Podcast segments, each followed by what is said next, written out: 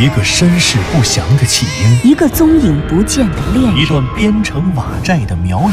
一场密室逃脱的好梦。身世就是一个密室，时间、宇宙也都是密室。既然逃出去了，就别再回来，再回来。请听长篇小说《望山没有南风向》第一百三十四集。南风，怎么样？你碰到那东西了吗？是不是感觉怪怪的？向南风好像瞬间明白了为什么湘西谷主会说出刚才的那样一番话。原来他早就感受到了那种奇怪的感觉。土堆里的东西是什么？肯定不是木头，但好像也不是石头，可是却非常非常的硬，而且表面好像还很滑。嘿，你碰到那里面的东西了吗？嗯、碰到了。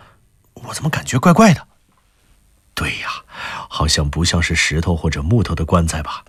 按理说，咱们挖了这么半天，如果真是棺材，那体积应该不小，怕是早就应该露出来了吧？怎么挖到现在才碰着东西？嗯，应该不会是棺材，除非除非什么佐和子？除非是个婴儿的棺材，特别小的那种。即使是个七八岁的孩子，死后也不会用这么小的棺材。你们看，剩下的封土面积已经很小了。嗯，向南风嗯了一声，丢下行军铲，并示意湘西谷主和佐和子都凑过来。别挖了，别挖了！你们看，这土里有个白色的东西。向南风透过行军铲抽走后留下的缝隙，朝土包里看，然后拿手电照着那条缝隙。那缝隙里分明露出的就是一个白花花的东西。那是什么？不会是白骨吧？不是，当然不是骨骼了。你没看吗，师兄？它有亮光，它能反光。别猜了，别猜了，让我看看是什么吧。向南风说着，把手电交给佐和子，然后开始用手挖覆盖在白色反光物体上厚厚的黄土。当所有覆盖在上面的土都被他一点点扒开以后，一件奇怪的白色瓷罐出现在了众人的眼前。原来，石室中央的偌大封土堆里埋着的，居然是一个体型硕大的将军罐。向南风凝望着这个将军罐，良久，他伸出了手，抓住这个瓷罐的盖子，准备揭开这个全新世界中埋葬的第一个秘密。原来，这是一个体型硕大、通体浑圆的白色瓷罐。向南风抱着它，将它放在旁边一块干净的石砖地上。湘西谷主和佐和子也立刻跟着围了过来。哎，这是什么呀？一个白色的瓷罐。哦，造型还真是古朴呢。向南风看着这个瓷罐，它的造型，包括它的用料，和刚刚自己抱着它时感受到的胎质的厚重。显然，这些都说明眼前的这个瓷罐应该是一个非常高级的瓷器。这是将军罐。将军罐，师兄，什么是将军罐？是带兵打仗的那个将军吗？对，就是那两个字。这将军罐是明清两代重要瓷器罐器器型，因为它这个盖子特别像将军的头盔，所以得名将军罐。据我所知啊。这种器型时间用于嘉靖、万历年间，到清顺治时基本定型，盛行于康熙朝。也就是说，这个将军罐出现在这里，说明现在我们头顶上的这个世界，肯定是明朝嘉靖、万历年之后了。嘉靖、万历之后，那天启年间不也在嘉靖、万历两朝之后吗？向南风心中大喜。看来这件东西的出现，非常清楚地证实了他们刚刚来到的这个世界的时间上沿。这个时候，湘西谷主点了点头：“没错，这将军冠从嘉靖、万历年间开始，一直到清康熙年间定型。每个时代在器型上都有各自不同的细微差别。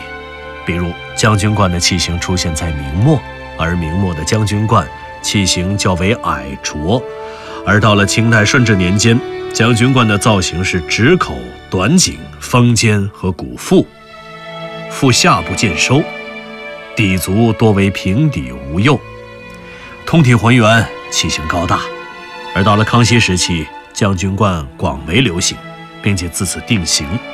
这个时期，由于国家的社会稳定，经济全面发展。所以，这个时期的瓷器造型，也因循着蒸蒸日上的时代精神，无论是造型还是画工，都能够感受到那种蓬勃的自信。这个时期的将军冠，整体造型浑圆，冠体展肩提腹，拉长了颈部，收紧了圈足，看起来挺拔向上，气魄宏伟。湘西谷主说这番话的时候，向南风和左和子都聚精会神地听着。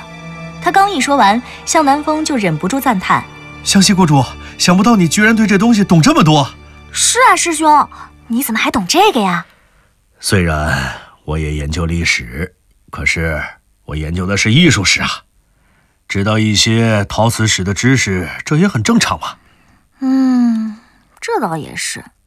哎，师兄，那这件东西呢？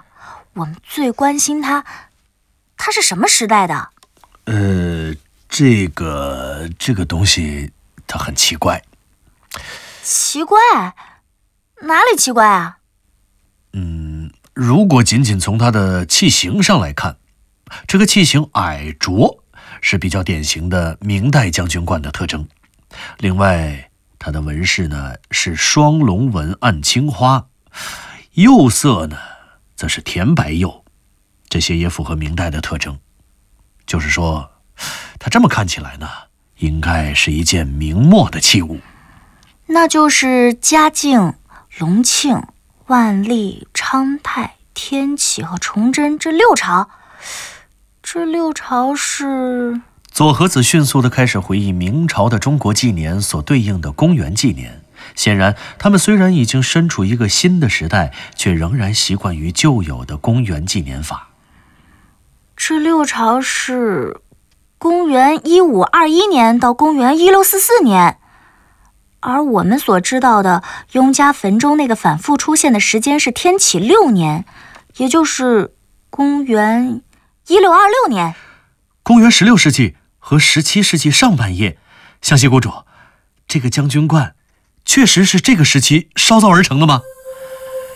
这个，唉，奇怪，就奇怪在这里。这将军冠，如果从器型上看，分明就是这个时代的器物。可问题出在它的釉色和图案上。这图案、这釉色，还有关键的这两个字，这分明又不像是这个时代的器物。湘西谷主说着，用手指了指这个将军罐靠近罐口的位置上两个竖着排列的汉字。这两个汉字，向南风早就看到了。它规规矩矩、方方正正，那是用青花釉色写着的两个娟秀的楷书“内府”。内府是这两个字吗，师兄？对，就是这个内府。奇怪就奇怪在这儿。内府有什么可奇怪的？师兄，这两个字什么意思啊？内府这两个字在古代最初是个官名，《周礼》里面说。天官所属有内府，为府藏诸官之一，掌管由大府拨交的珍贵物品。而在后来，内府就是皇宫内负责监管制造器具的部门，其实也就是咱们经常听到的内务府。内务府，湘西故主，你是说这件器物是官窑？是官窑？显然，比起别人。向南风仿佛永远更加重视这一点，他格外关心这个，正是因为他们已经掌握的线索表明，这个神秘的苗国其中的人或者是事，一定与明朝的大内有着千丝万缕的关联。从雍家坟地下驼宫最下层雍维桑的石棺，那雕刻石棺的来自曲阳的明朝皇家御用石匠，还有从南山馆连通妙瑶塔地宫的那个通风口。通风口中靠近妙瑶塔地宫处的那些刻有幻觉图形的石砖，那些石砖也同样出自曲阳御用石匠之手。当然，除了这些，将苗国与大明皇室紧密相连的最重要的证据，莫过于向南风兜里的那把黄金密钥。那把属于南山馆主人尼可拉斯的黄金密钥，他所能够开启的黄金锁，就挂在北京或南京的紫禁城中。某一座正殿里的某一个黄花梨顶香柜上，而那里无疑收藏着尼可拉斯穿越双生门发现的某个重要的秘密。在向南风心中，他始终铭记着这条完全没有解开但已经被标记了重要节点的线索。因此，当向南风听到湘西谷主说出了“内务府”这三个字的时候，便立刻警觉了起来。他不顾一切地追问湘西谷主。湘西谷主，你赶快告诉我，这东西是不是官窑？这是不是又是一件来自皇宫大内的东西？这个……湘西谷主迟疑了一下，然后点点头，经过了片刻的思考后说：“南风，你听我说，这件将军冠上的‘内府’两个字，颇为值得玩味啊。这内府款的瓷器，古来有之，而且我们普遍认为。”内府瓷器确实就是皇家御用的，也就是官窑瓷器，由皇家选样，再由御窑厂烧制，专供皇家，民间是不流通的。不过这个观点只是个普遍性的观点，大家都默认是这样，可是并没有相关确凿的证据能够证实这一点。当然了，这其实并不是最重要的，因为我自己也认同。内府瓷器就是官器官窑的这种观点，我们姑且可以认为，这个将军罐就是个官窑瓷器。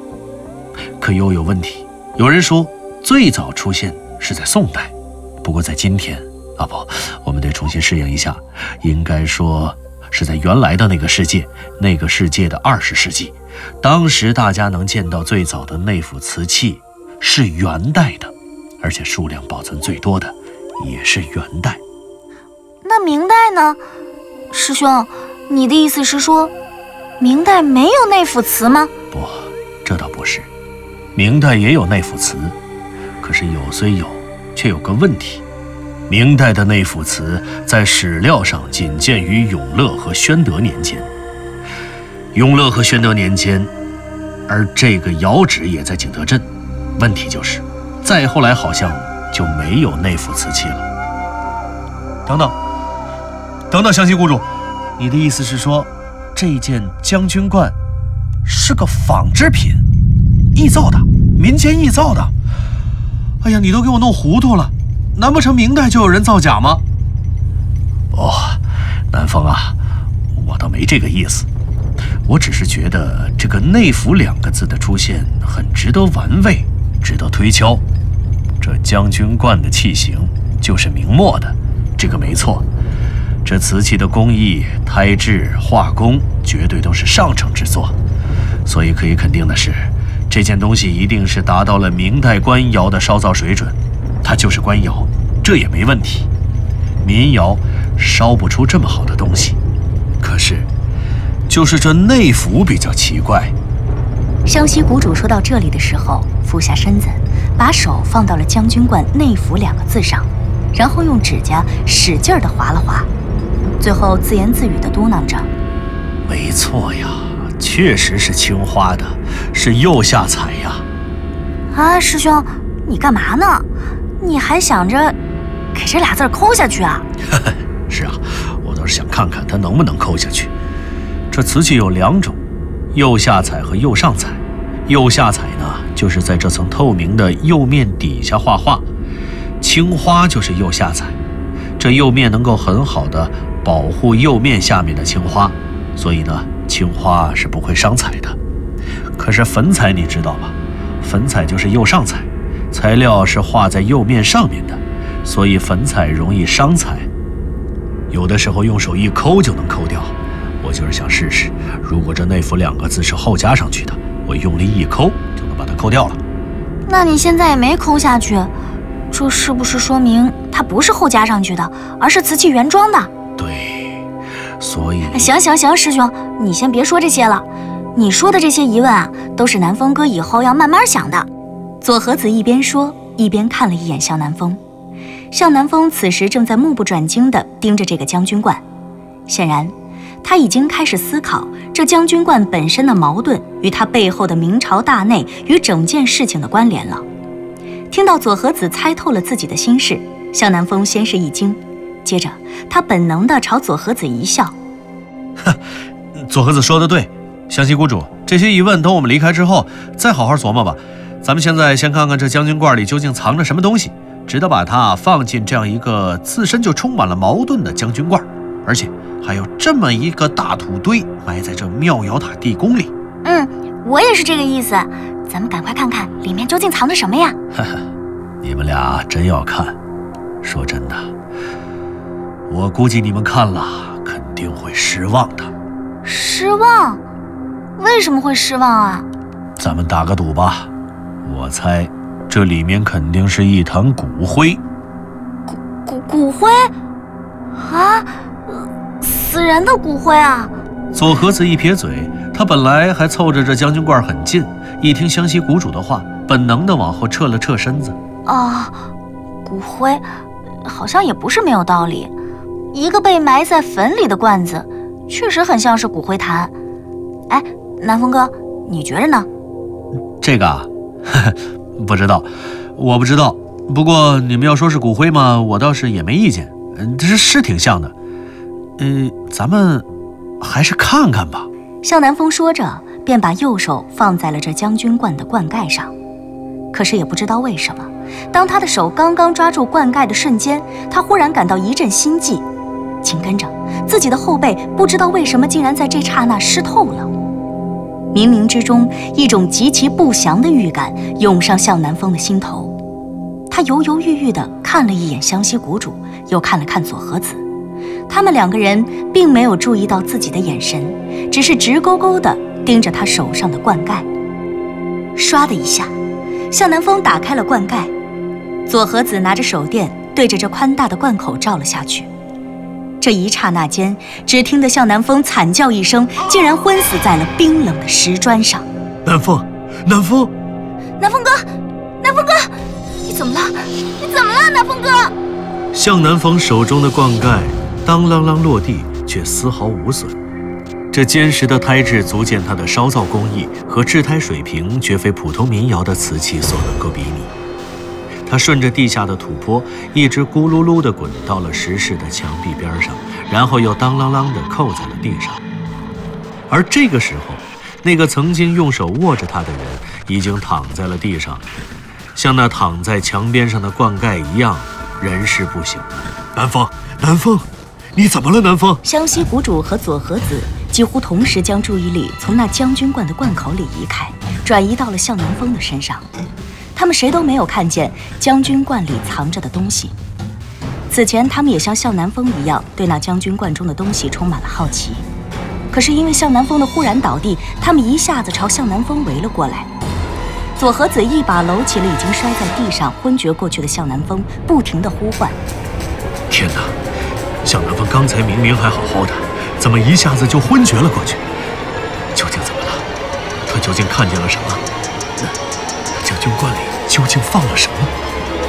就在左和子搂着昏厥的向南风不停地摇晃、不停地呼唤时，湘西谷主意识到，导致向南风昏厥的秘密一定就是那将军罐里藏着的东西。他一把抓起了左和子已经掉在地上的那个手电筒，拿着手电筒再一次对准了将军罐的罐口。把手电的光束射了进去。湘西谷主不看则已，一看到那将军罐里的东西，他也不由得被惊吓的身体不稳，一屁股坐到了地上。怎么会这样？怎么会这样？谁的？谁的？谁的手？那是谁的手？偌大的将军罐里，居然直挺挺地立着一只人手。那是一只有着少女光润肌肤的纤纤玉手，那女孩手上的指甲长长的，那一根根手指也长长的、瘦瘦的，像葱白一样白皙光洁、栩栩如生。而这，而这居然是一只被活生生砍下来的少女的右手。谁？这是谁的手？是谁的手？